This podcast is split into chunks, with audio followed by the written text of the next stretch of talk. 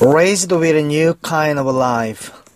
Therefore, we are buried with him by baptism into death, that like as Christ was raised up from the dead by the glory of the Father, even so we also should walk in newness of life. Romans chapter six, verse four.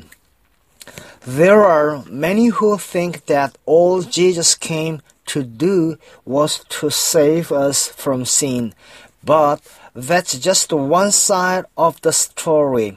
Yes, He saved us from our sins, but He did that for a purpose, so He could make us sons of God.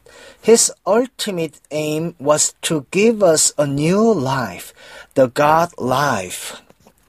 It wasn't just to save us from our sins.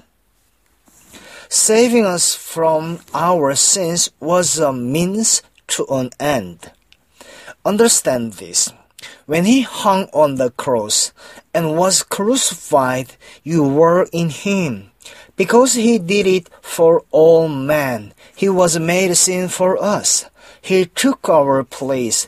That's the legal, legality of redemption. Even though you had not been born at the time He died, you were in Him. The same goes for all those who were born before He came. He was the representative of all men. When He died and was buried in the mind of God, we all died and were buried in Him.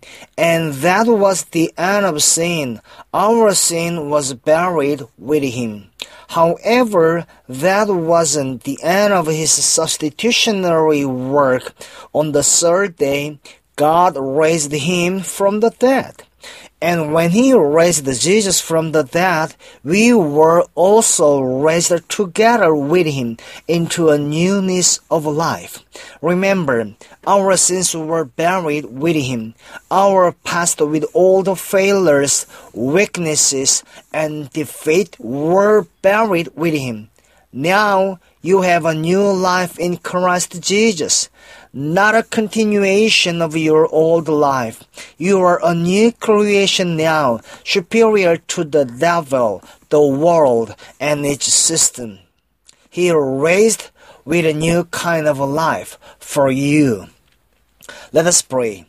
Dear Father, thank You for separating me from the destruction that ruins man's lives and the judgment that works in the lives of man, having been identified with Christ in His death, burial, and resurrection. Now I walk in the newness of life. In Jesus' name I pray. Amen.